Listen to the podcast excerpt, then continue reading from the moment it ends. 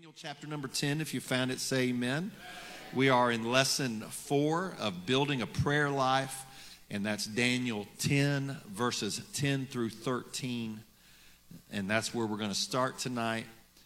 The Bible says, And behold, an hand touched me, which set me upon my knees and upon the palms of my hands. And he said unto me, O Daniel, a man greatly beloved, understand the words that I speak unto thee, and stand upright for unto thee am I now sent. And when he had spoken this word unto me, I stood trembling.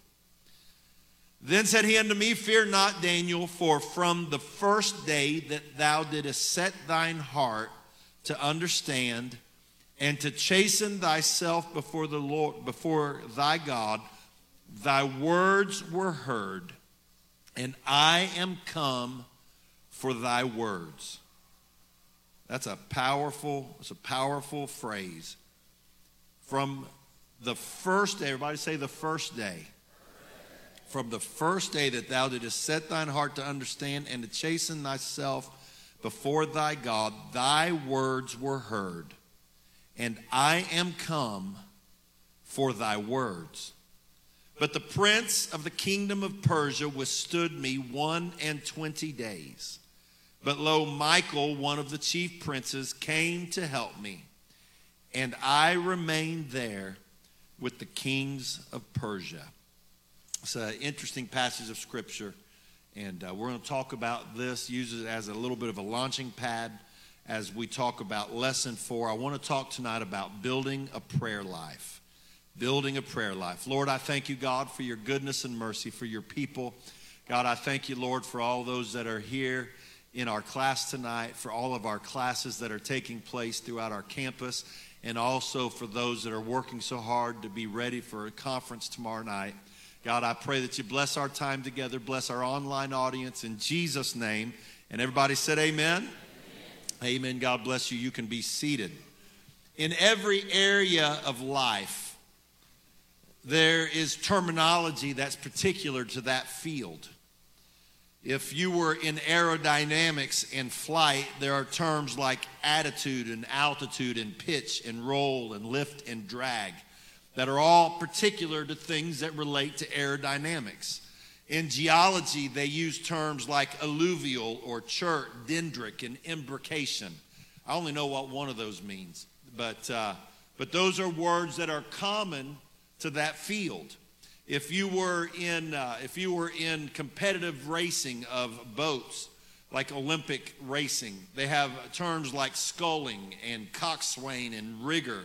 And all those things mean something to people that are in that field. In theology, in theology, there's terminology like hermeneutics and homiletics and exegesis and eisegesis and, and words that are particular to, to those particular fields. Well, we have, we have our own language in Pentecost. As apostolic Pentecostals, we say things that we know what we mean, but everybody that listens doesn't necessarily know what we mean. Like when we say the phrase give God glory, we mean we know we mean that means to praise God. But for someone that's not familiar with our terminology, they they don't really know what we're talking about when uh, in, and in the in the southern churches, this is not really a, a thing up north, but uh, but in the south, when we say we had a shouting service, what did we mean by that? I mean everybody was out in the aisles, running around, shouting, dancing, but shouting actually means with your voice, doesn't it? Isn't that and so when we say shouting services and you have somebody, like if we say a shouting service, we have a preacher from Michigan, he's not going to know what he's going to think we stood around and just yelled at each other. And we might do that too. But my point is that, that we have terminology that everyone is not familiar with. And so what brought this to my attention was a couple of years ago, we had a new member in the church and I was teaching a Bible study, and we were, we were talking about things. And I made the comment about your, if you're going to make it living for God, you're going to have to have a prayer life. And, and I saw that look of confusion, and I realized he doesn't know what I mean by prayer life. He doesn't understand the terminology I'm using. And so I asked him, I said, Do you know what I mean when I say a prayer life? He said, No, I really, I don't. I don't really know what you're trying to say. And so I explained it. And so I want to talk about building a prayer life. So when we use the word, when I talk about building a prayer life, what I'm talking about is building into your life a practice of prayer, a daily, consistent practice of prayer.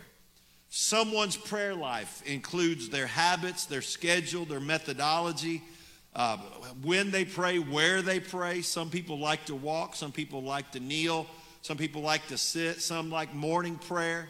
Uh, some people, you know, I like to get up early in the morning before everyone else in my house wakes up, which isn't hard to do because I'm the only one that likes to wake up early. And but but I know some preachers, like an evangelist, when church is over, they're so wound up they can't hardly sleep, and so their prayer time is is midnight, one o'clock, two o'clock in the morning. If I'm up at that time, it's because I woke up with something on my mind. And so when I'm talking about prayer life, what I'm talking about is building into your life a habit and a methodology and schedule and frequency of prayer. I will tell you tonight that prayer is to the soul what breath is to the body. If you can imagine what it's like trying to hold your breath for a long period of time, if you could try to imagine what it would be like to not be able to get a breath, that's how your soul feels if you don't pray. Prayer is the breath of the soul. A person that does not pray has a soul that is not breathing. And so, if you were to ask me three things that someone must do to survive as a Christian, I thought about this. I spent some time thinking if somebody asked me, What three things do I have to do if I want to survive as a Christian? I would say that you need to read or listen to the Word of God. Number two, you need to be faithful to church. And number three, you need to pray every day. And so, you, did you notice on that first one I said listen or read? Anybody catch that? I said, listen or read the Word of God. Um, I was talking to somebody. They called me, I guess it was Monday, maybe. It might have been Tuesday. And, uh, and we were having a conversation about some struggles that they're having in their life. And, uh, and they talked about getting so busy. You know, they wake up and they have a plan to read the Bible and they get so busy. And then you know, they, they, they run late for work. They get out the door. They're running down the road. Then they, well, I'll read it at lunch. And then lunch, something comes up. They, they don't. And then they'll, well, I'll do it later. And then they go to bed at night and they, they feel guilty because they didn't read the Bible. And so I was telling them, I said, do you, I said, so, so let me ask you this. Do you feel guilty when you listen to the Bible on an app or on, I, I think I said on tape. That showed how old I am. Um, some of the young folks are in because they're not having class tonight. They, when I said on tape, they don't know what I meant. Um, it's like an MP3, except it was plastic and you held it in your hand. And, uh, and I said, Do you feel guilty when you listen to it like on a Bible app or something? And he said, Yeah, I do. I said, I said, Well, I want to help you with something. Do you realize that when the Bible was written, about 90% of the population could not read? They, reading until the last 300 years of human history, reading was not necessarily considered essential. And so the Bible was written. And so when you go to the Bible, and, I, and, and I'm getting sidetracked, and that's okay because, I mean, if you want to come up and do this, you can, and I'll let you get sidetracked. But, uh, but, but you remember the story in John chapter number four when the Bible said that Jesus went to the synagogue and he stood up for to read? You know why he stood up to read? Because if somebody didn't read, most of the congregation wouldn't be able to get the Word of God in them. And so they started every meeting by reading the Word so that the people could hear the Word because they couldn't read it. As a matter of fact, the, the, preamble, the first few verses of the epistle of First John was actually written specifically to be read to people. And so so you don't need to feel bad. What I'm trying to tell you is you don't need to feel bad because a lot of us that were raised like I was, read your Bible every day, read your Bible every day, read your Bible every day. Well, I felt guilty when I would go down the road and play it on the Bible app. But you know what? That's what almost everybody in the early church did. Somebody read it to them. What I'm trying to say is if you want to make it as a Christian, you got to get the word in you. And if you're struggling to sit down and read it, then open it up on your app, play it on the way to work, play it while you're doing but but somehow get the word of God in you every day. Be faithful to church and pray every day. If you do those three things, I promise you you can make it. Prayer is essential to the survival of your soul. The first thing you have to remember in building a prayer life is that prayer is a battle. Say that with me. Prayer is a battle. The enemy fights prayer more than he fights just about anything else. Amen. Prayer invites God into your situations and circumstances. Prayer welcomes God into your lives and the lives of your family members and your world. Prayer submits your life to God. Prayer is an act of faith. People who don't pray don't pray because they don't believe that God will do anything about it or that it'll do any good. And so prayer is essential to making it as a Christian. In the book of Daniel, God's people were in Babylon. They were captives in Babylon. The strategy of Babylon was not to kill their enemies, it was to assimilate them. When they went, they went to Jerusalem. They took the best and they brightest. If you, they took Ezekiel and they took Daniel and they took, they took the three Hebrew boys and they took these these, these all of them. And, and their plan was let's not kill them. Let's make them Egypt. Let's make them Babylonians. Let's let them, let's make them learn to live like us, act like us, and then we can use their talents and abilities. Can I tell you that's the strategy of the world? The world wants to assimilate you into its culture, wants to make you a Babylonian, if you will. And so Daniel was watching as God's people began to be more Babylonian than they were Christian, than they were Hebrew, rather. And their customs, their way of life, their, their lifestyle began to be less like God's people and more like Babylonians. And it troubled the heart of Daniel.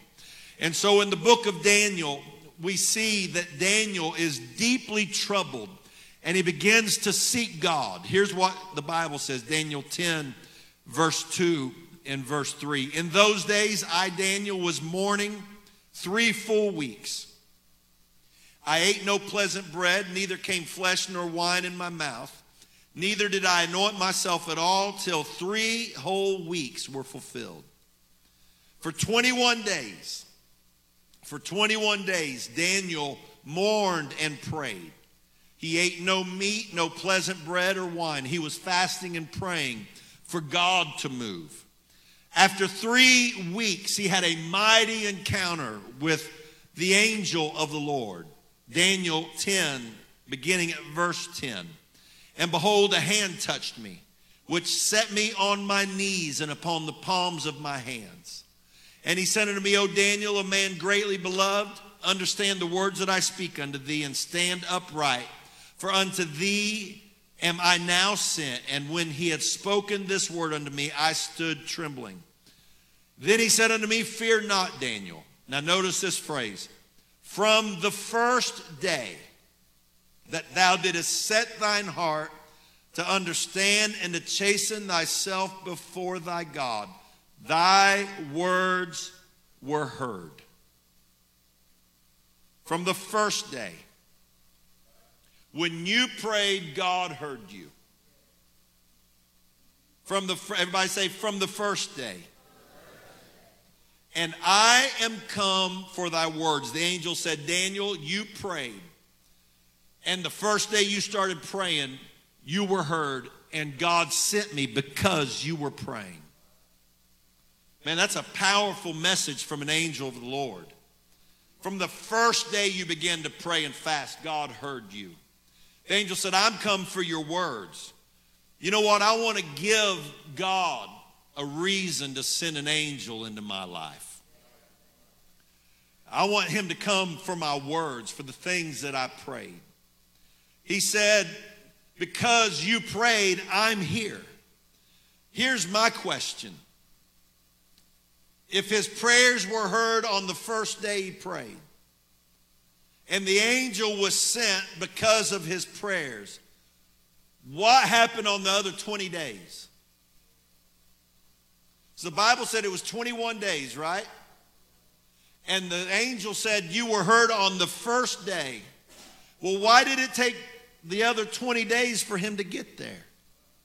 Here's what he said He said, I had, I had to fight with the prince of Persia. Now, this, this, this passage is not talking about like the royal family, you know, that has the crown on their head. This is talking about a demonic principality and power over the nation of Persia. It was a, it was a demonic spirit that had rule in that realm over the nation of Persia. You know, when you say, Well, I fought the devil, well, you probably didn't because there's only one devil and he's not omnipresent. He's not everywhere. It's highly unlikely that any of us have ever had an encounter with the devil. Now, have we fought devils? Yeah. But, have, but, but not probably, probably not the devil. And so the kingdom of darkness, and I, we don't have time to get on. Someday, maybe we'll do a series on spiritual warfare, and if we do, We'll, we'll, talk about how the Bible said, the apostle said, we wrestle not against flesh and blood, but against principalities and powers, rulers of the darkness of this world. And so the kingdom of darkness is divided apparently into regions and into areas. And this prince of Persia was over the nation of Persia. And when Daniel prayed on the first day, everybody say on the first day, on the first day, God heard him. For 20 days, there was a war in heaven not for the prayer to be heard, but for the answer to get through. When you pray, the moment you pray, God hears your prayers. Sometimes it takes a while for the answer to make it through. But don't quit praying because God's hearing your prayers. The angel said, On the first day you prayed, your prayer was heard. He said, But I got in this spiritual war with this power of darkness that you're praying against. He said, And the angel Michael had to come help me so I could get through and bring the answer to you. My point in talking about this is that you need to know that prayer is fought by the devil. The kingdom of darkness wants to fight prayer. Now, why, why would the enemy fight prayer? Why would the enemy fight prayer? Anybody? Because it's powerful, right? You fight prayer because the devil fights prayer because prayer is powerful. If it wasn't powerful, he wouldn't fight it.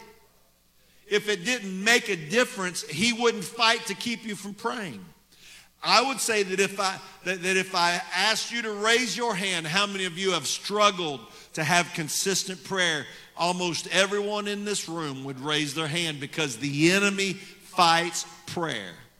I couldn't tell you, I could tell you, and I, I guess I'm going to, that uh, over the last over the last 10 days or so, I have had more people from the church call me and say, Pastor, I'm struggling to pray. I'm struggling to pray. I'm, it's a battle for me to pray. I'm struggling to be consistent in prayer.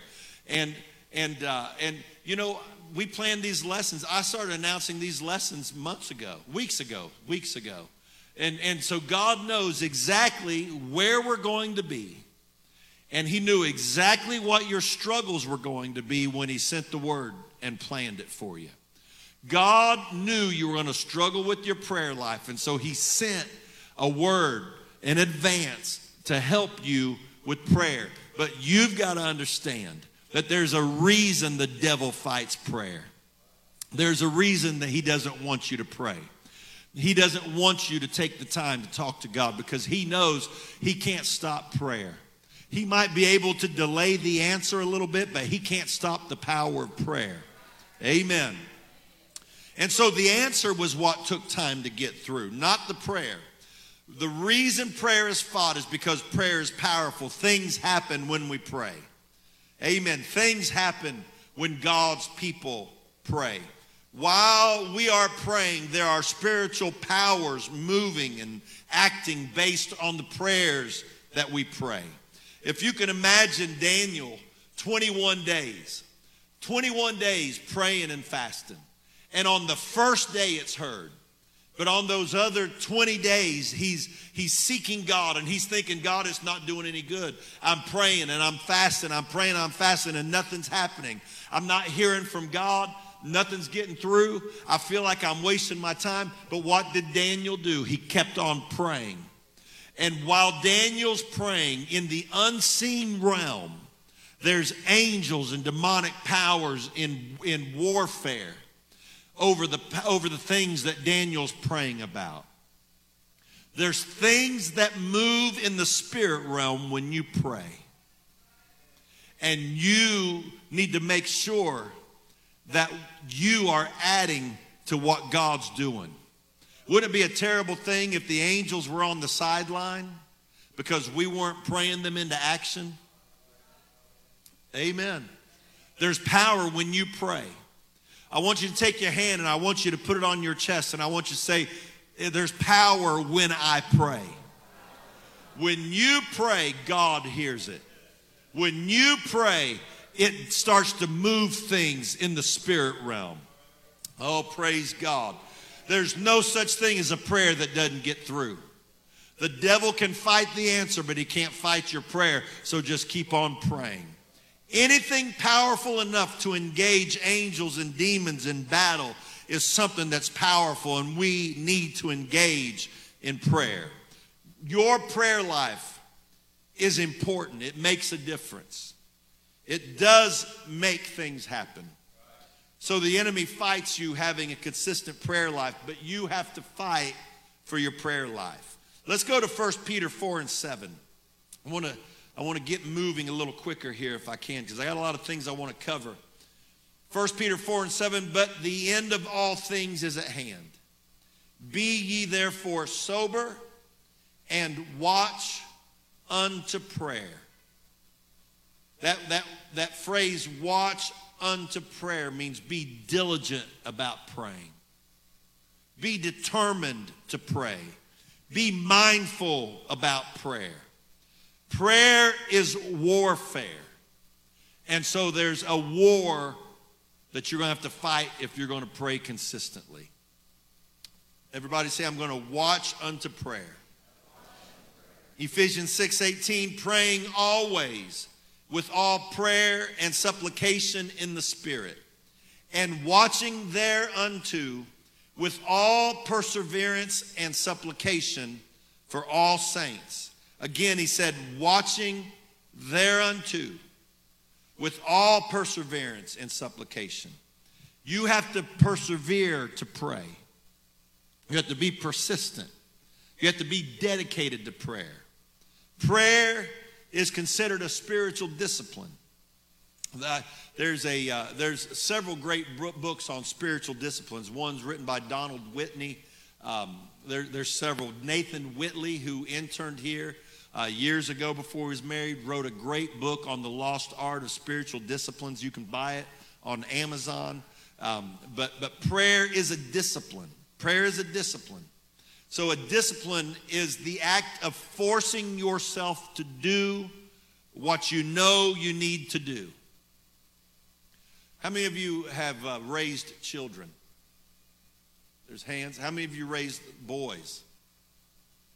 How many of your boys love taking a bath?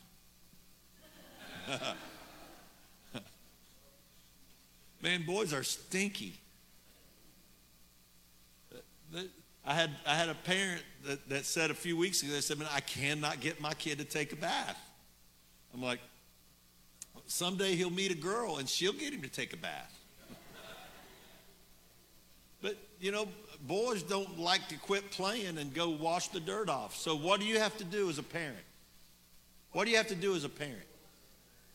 You have to, you have to make it happen, don't you? Right? I got tickled the other night, brother, brother Ethan and, and sister Anna's little little girl Mila.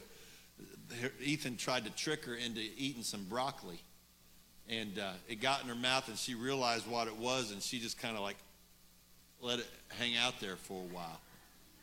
You know, we, we had a guy, a friend of mine, his name was Russell. He was a sports writer. He covered college football recruiting um, for the Rivals Network. And I got to be friends with him. I met him, got to be friends with him. He started coming to church.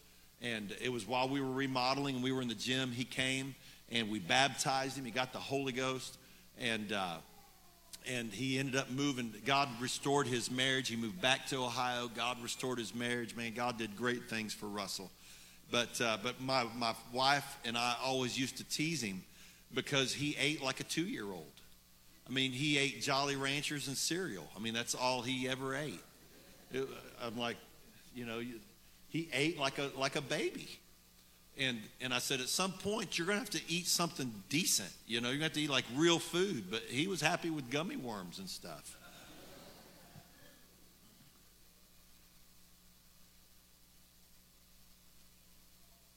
At some point, his mom didn't make him learn how to eat real food. And so, at some point, you're going to have to discipline yourself to pray. You're just going to have to make up your mind. I'm going to be a man of prayer. I'm going to be a woman of prayer. I'm going to be a person that prays. And it's a discipline. You have to do it. It's a discipline. You have to train yourself that I'm going to carve out time somehow, some way, every day to pray. You've got to watch. It said, watch thereunto with all perseverance. You just got to make it a priority. You got to make it something you have to do. It's just part of life. So you watch with all perseverance. This all right? And so you have to discipline yourself to pray. You have to make it important enough to do it every day. You have to understand that prayer is powerful enough to move angels and demons and involve God in your life. And then it's then if it's that powerful, then it's powerful enough for me to need to make it a priority in life. That said, one thing that I want you to remember. I want you to remember that prayer is a discipline, but prayer does not always have to be formal.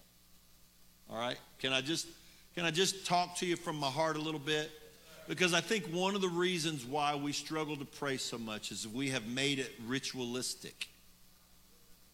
Where we feel like that if that I have to talk King James Bible talk, it doesn't count if I don't, you know, like take a whole lot of, you know, we have this formalization of it.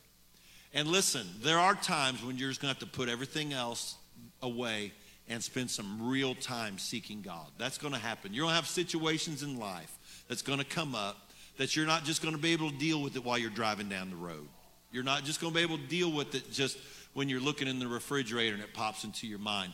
There are some times you're just going to have to carve out time and say, God, my, my kids are in trouble. I need to spend some time. But if but your prayer time does not always have to be that formal. One of the things that I think will really help us in our prayer life is if we remove some of the formality from it. Prayer is a daily, ongoing conversation with God that starts when you wake up and ends when you go to sleep. And, you know, if most of you are married, I hope, you know, I hope so, since you're sitting with people that you go home with every day. So, so here's the thing. If you did, if, if you, if you told your wife, I'm going to talk to you in the morning from six to seven every day, and then the rest of the day you're on your own, you're going to have a great marriage for about two days, and then it's going to be over.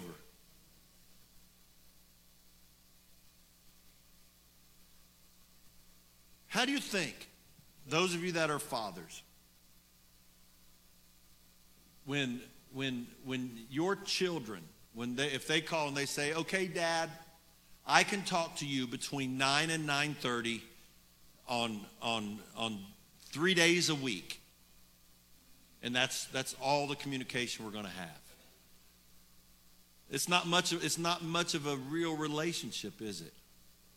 And so, what I'm trying to do is, I'm trying to break our mentality that prayer has to be formal all the time.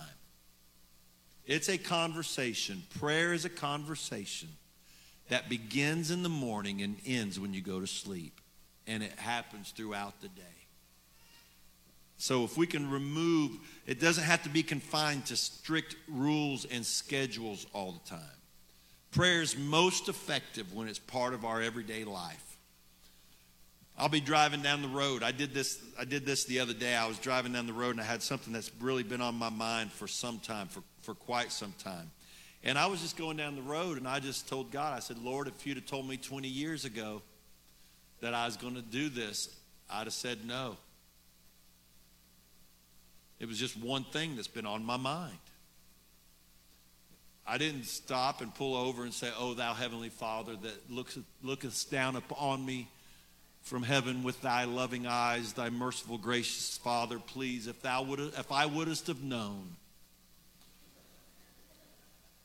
I'm just driving down the road. I didn't even warm God up and say, Hey God, I got something to say. I just said, God, I need you to help me with this.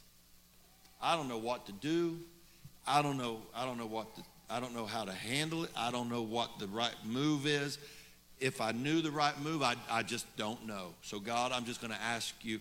And then I got that off my mind. I felt better, and I went on and I, I listened to my podcast 20 more minutes or so, and then I got something else on my mind. I said, Hey, God, um, I really need you to speak to me about something. My point is that it's just a, an ongoing daily conversation with God. I want to help you build a prayer life. And one of the ways to really build an effective prayer life is to remove the constant ritual from it. Many people have found the acronym ACTS to be helpful in prayer. Have anybody ever heard that praying the ACTS prayer? Sister Wilson, maybe a few others. The A stands for adoration, the C stands for confession, the T stands for thanksgiving, and the R, the S stands for supplication. And so adoration is an attitude of worship and praise. It's characterized by love and reverence towards God. Praising God is an element of our daily prayer life. The psalmist said in Psalms 104 and 1 Bless the Lord, O my soul O Lord my God, thou art very great. Thou art clothed with honor and majesty. He's talking to God. He's telling God, Lord, you're great. You're awesome. You're amazing. And it's this act of adoration. What when the disciples said, Lord, teach us to pray. Remember the first thing he said, Our Father which art in heaven, hallowed be thy name, not his name, not talking about him, talking to him. The act of adoration, taking time just to tell God how wonderful you think He is. Amen. I remember I, my when uh, Ellie, she's she's sitting back here, and uh, when she was a little girl, we had a lady in the hospital up at DeSoto County, and and uh, and I knew, I knew that that I knew that this little old lady loved my my daughter. Ellie was probably maybe four, probably more like three, and uh, and so those beautiful blue eyes. And, and I knew that this old lady would love to have Ellie come up. And so I, I took Ellie up there and I was carrying her in my arms. And we went in and we visited the lady. And, and we are coming out of the hospital. And, and, uh, and we're walking towards the car. And she takes that little hand and she rubs my face. And she says, You're the best, best daddy in the whole wide world. And I'm like, Oh, this is wonderful. And then she said, Now, will you take me to McDonald's?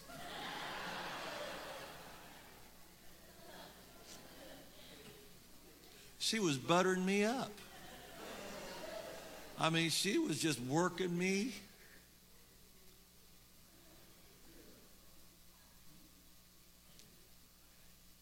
How many of you can how many of you fathers have a similar story of a time when your child said something that just, it's like, I'll never forget it. I might not have been the best, best daddy in the whole, wide world, the whole, whole world, but I felt like it at that moment. Well, you know what? God likes to be told how wonderful that we think He is. And so, adoration, confession, confession is going to God in humility and confessing our sins. The reason I'm doing this Acts because we're a book of Acts church. Maybe it'll help stick in our mind. And when, when you're trying to pray and you're like, Lord, what do I say? Well, you, maybe you'll remember Acts and say, oh, well, adoration, I'm going to praise him for a minute. Then confession. Confession is going to God in humility and confessing our sins, our trials, our worries, our fears. It's not just confessing, I've been, I've been a horrible person today, God. It's God, I don't know what to do. I'm confessing to you right now, I don't have the answer. I'm worried about this. I'm feeling stress about that. I have anxiety about this situation. It's just confessing to Him what's on our mind and on our heart. It does include confessing our sins and repenting. Can I tell you that one of the greatest weapons that the devil has is condemnation? When we confess to God, it cleanses our soul and mind. It allows us to get things out of our mind and spirit that convict us and cause us to hide from His presence. When we know we have something in our life that's against God's will and that is against His word, we tend to hide from His presence, don't we? Can we have a, uh, can we have a season of honesty? How many of you have had a time in your life when you knew you were doing things you shouldn't do, and so you, you, you didn't come to church on purpose? because you knew you'd feel conviction when you got there? Or during a worship service, you sort of held back because when you got in his presence, it was like he was shining the light and you felt dirty and guilty. That's not conviction, that's condemnation. Conviction is the Spirit of God that when you do something you shouldn't do, the Holy Ghost says you shouldn't do that and it brings you to repentance. And when you repent, how many of you ever repented of something and still felt just as dirty when it was after you repented than you did before? That's condemnation, not conviction. Conviction is a work of the Spirit that brings you to repentance. Condemnation is a work of the enemy that even after you repent, he tries to beat you down with it and tell you how no good you are and how unworthy you are. Condemnation is one of the greatest tools of the enemy. Now, we, the, the human reaction to sin in God's presence, this, this condemnation reaction goes all the way back to the first sin. Genesis 3 6 through 10. And when the woman saw that the tree was good for food and that it was pleasant to the eyes and a tree to be desired to make one wise, she took of the fruit thereof and did eat and gave also to her husband with her, and he did eat. And the eyes of them both were opened, and they knew that they were naked, and they sewed fig leaves together. By the way, that's why I believe it was a fig that they ate, not an apple, because they didn't sew apple leaves together. So, as soon as they, as soon as they realized that they were naked, they grabbed the closest thing they could. It's immaterial, but just a thought. Where was I? That's why these Bible studies get so long. They sewed fig leaves together and made themselves aprons, verse 8, and they heard the voice of the Lord God walking in the garden in the cool of the day. And Adam and his wife hid themselves from the presence of the Lord God among the trees of the garden. And the Lord called unto Adam and said unto him, where art thou? And he said, I heard thy voice in the garden, and I was afraid, because I was naked, and I hid myself. His sin caused him to avoid the presence of God. Where the day before, the presence of God and the voice of God would have drawn him. Now, because sin has entered the equation, now he finds himself hiding from it, hiding from God, because that's what condemnation does. Condemnation wants to hide from God because that, that feeling of guilt. God, when I heard your voice, I hid myself from you because I was afraid, because I was naked. My condemnation caused me to hide from you. So, confession, when you come to God and you say, God, Look, I know I messed up. I'm not proud of it, but I'm owning it right now. You know what you're doing? You're removing the sting of condemnation. When the presence of God and the voice of God comes to you by confession, you're removing that sting and you're standing before the God that wants to cover you Adam and Eve covered themselves the best way they could with, with fig leaves, and God said, That's not good enough. God didn't, God didn't beat them down. You know what He did? he slew an animal and he covered them with skins. Because God didn't want to destroy them, God wanted to cover them.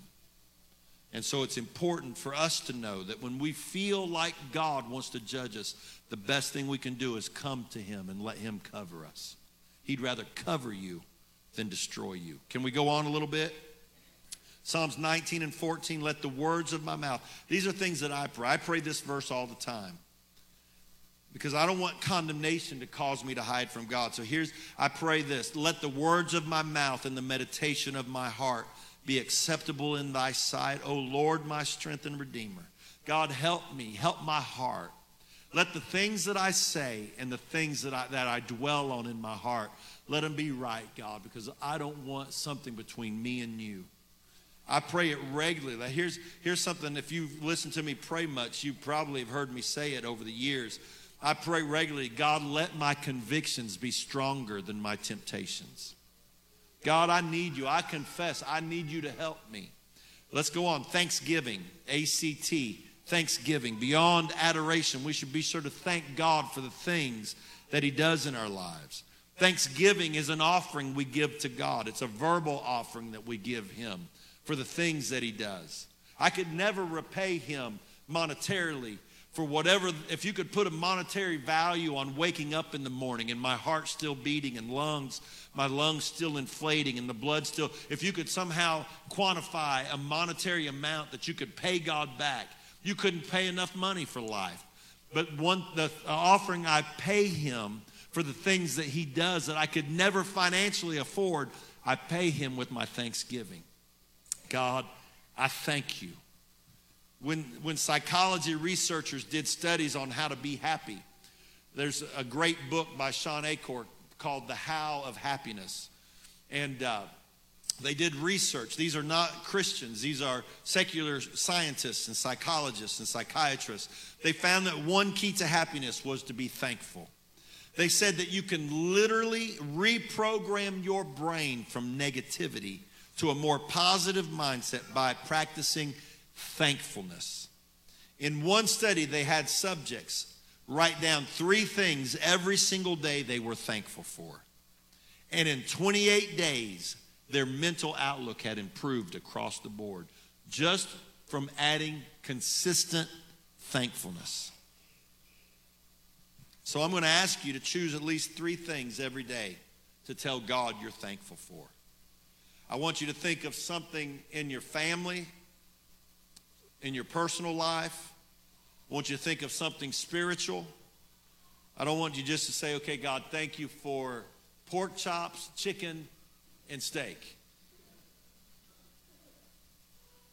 I want you to, to put more thought into it.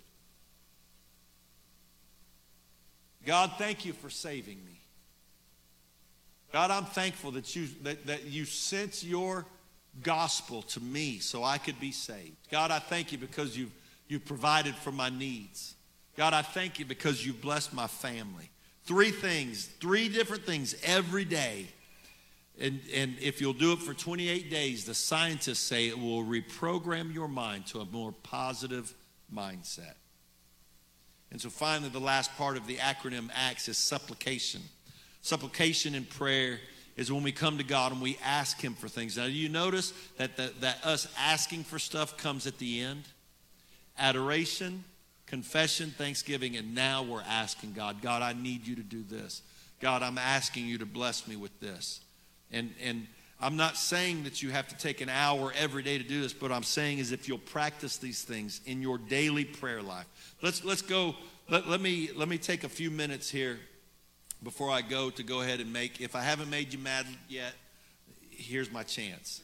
1 Peter 3 and 7. Likewise, ye husbands, dwell with them according to knowledge, giving honor unto the wife as unto the weaker vessel, and as being heirs together of the grace of life, that your prayers be not hindered. If you ladies don't say amen, I'm going to be mad at you. 1 Peter 3 and 7, the New Living Translation says it this way In the same way, you husbands must give honor to your wives. Treat your wife with understanding as you live together. She may be weaker than you are, but she is your equal partner in God's gift of new life. Treat, treat her as you should, so your prayers will not be hindered.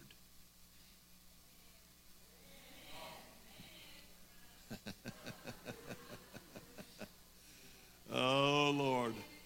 I thought I was going to sleep good tonight, and here I am. All the women say amen. amen. All right, so let's go back up two verses to verse 5 and 6. I told you I'm going to make everybody mad before I get out of here. For after this manner in the old time, the holy women also who trusted in God adorned themselves, being in subjection unto their own husbands, even as Sarah obeyed Abraham, calling him Lord, whose daughters ye are, as long as ye do well, and are not afraid with any amazement. Now, all you men say, Praise the Lord.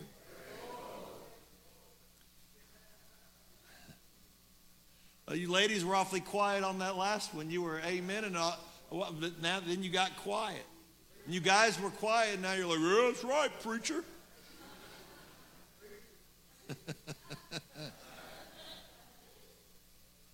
so, what's the takeaway from these three verses in regard to prayer? If you don't treat, treat each other properly and respectfully, and build a biblically based marriage, your prayer life will always struggle. Your prayers will be hindered. The word hindered means to frustrate. To, it actually means to cut down like a tree. So when you don't treat your spouse well and then you pray, it's like you're cutting your prayers down like a tree. Well, praise God. Y'all want a preacher or a pastor? Put more time into trying to work it out than you do in trying to win an argument. That your prayers be not hindered. How many want your prayers to work? If you want your prayers to work, you got to treat each other right. Praise God. I can tell I stepped, went too far. Well, since I've already gone too far, I might as well finish it and drive the nail home. Matthew 6, 9 through 13. After this manner, therefore, pray ye, Our Father which art in heaven, hallowed be thy name. Thy kingdom come, thy will be done in earth as it is in heaven. Give us this day our daily bread and forgive us our debts as we forgive our debtors. And lead us not into temptation, but deliver us from evil. For thine is the kingdom and the power and the glory forever. Amen. What's that? What do we call that prayer? The Lord's Prayer. Do you know that, that, that when he said amen, he didn't stop talking? Do you know he kept on talking? Do you want to know what else he said, the next two verses, or do you want? All right, well, let's look at it then. For if ye forgive men their trespasses, your heavenly Father will also forgive you. But if you forgive not men their trespasses, neither will your Father forgive your trespasses. If you're going to have a good prayer life, you're going to have to keep bitterness and malice out of your heart.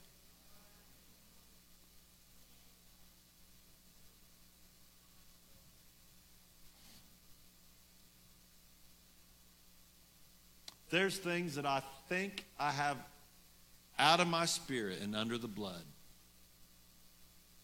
that I'll be driving down the road and all of a sudden it'll come to my mind and I'll get mad all over again and I have to beat it back under.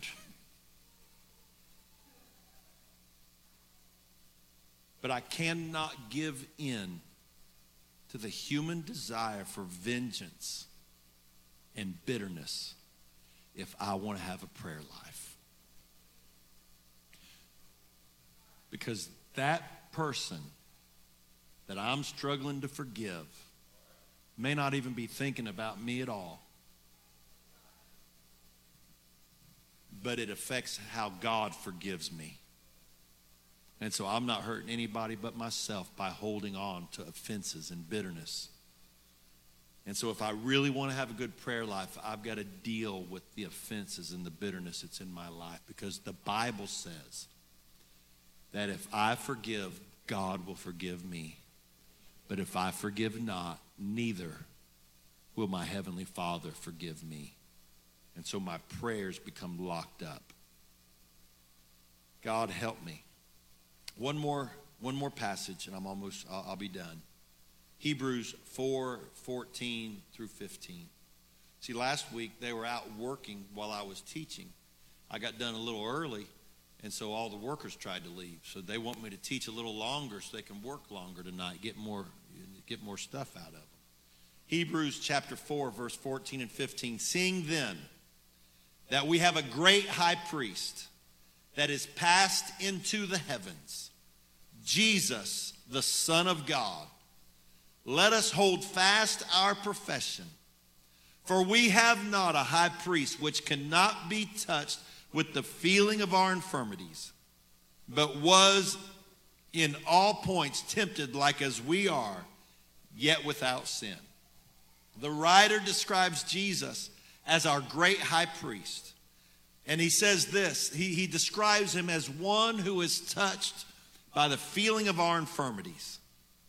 Infirmities here is an interesting word because in our modern terminology, when we say infirmities, what, what, when I say that infirmity, what do you think I'm talking about? Sickness, right? Physical sickness.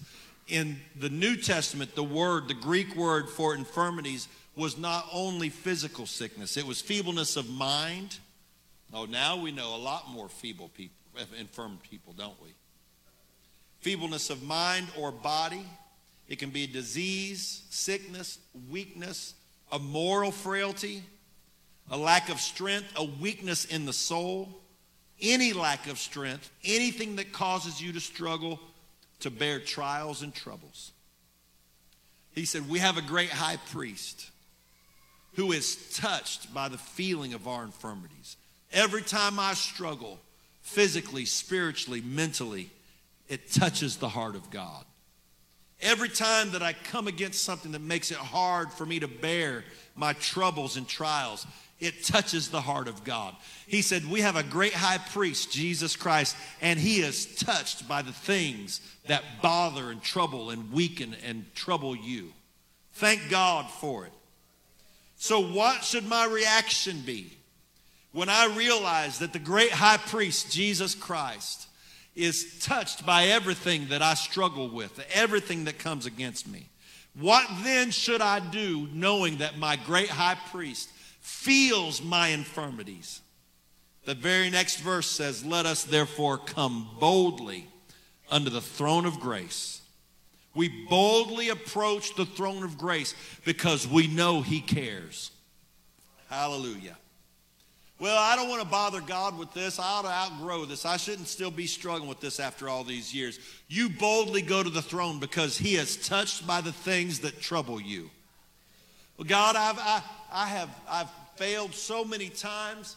I've messed up so many times, God. I don't even feel I don't I don't have the right to ask you for help. So no, what the Bible said is He is touched by the things that are infirmities to you, and so you boldly go to the throne of grace anything that troubles you in mind, body, and spirit, you go directly to God and say, God, this is a problem for me and I need your help. Let us therefore come boldly before the throne of grace. Had a, I was with the pastor a few months ago and we were, we were talking. He, he said he went to Brazil and on a missions trip and he said there was this young preacher that picked him up at the airport and they're driving through uh, either Rio or Sao Paulo, and there's people everywhere. And and uh, and and he said, you know, these Brazilian women, they were beautiful. And he said that the young preacher was driving the car, and they got to a red light, and this this this beautiful woman walked by, and he said, and the young preacher said, "This is not a problem for me." They drove a few more blocks, and another red light, and a prettier girl came by, and he said, "This is not a problem for me." They drove a few more blocks, and another and a prettier girl walked by. He said, "This one is a problem."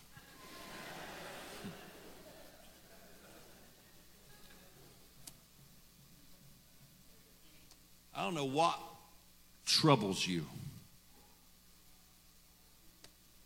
But I do know this whatever's troubling you, He wants you to take it to the throne of grace. As your eyes are closed all over, Lord, I'm asking you, God, as we're trying to build a prayer life, God, that you would help us to understand that you are our greatest cheerleader. You're our greatest advocate. Lord, when we come to you with the same old thing, you don't roll your eyes and say, Oh, Lord, here it is again. As a matter of fact, in your word, you talked about people who kept coming over and over and over for the same thing.